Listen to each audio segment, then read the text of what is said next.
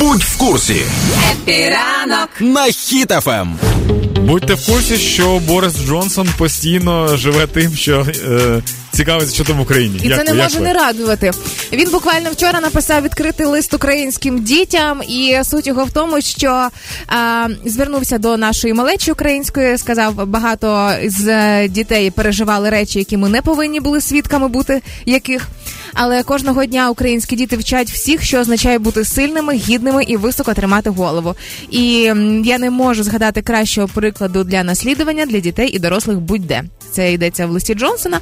Власне, він же ж закликав всіх безмірно пишатися країною, своїми батьками, солдатами і безпосередньо собою. І він, як і ми, як і президент, вірять у швидку перемогу України. Там, якщо що, якщо почитати історію, то колись в ті війни, коли були великі війни, Британія – це єдина країна, яка збагнула досвід того часу. І вони такі, так... Які вчаться на помилках? Так.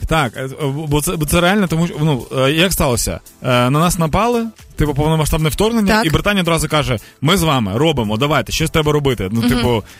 Пофіг, хто ще, але ми з вами точно. Тобто Британія розуміє, як важливо зупинити нацизм. А не мав тебе відчуття, що Британія і Польща змагаються між собою, хто більший друг для України?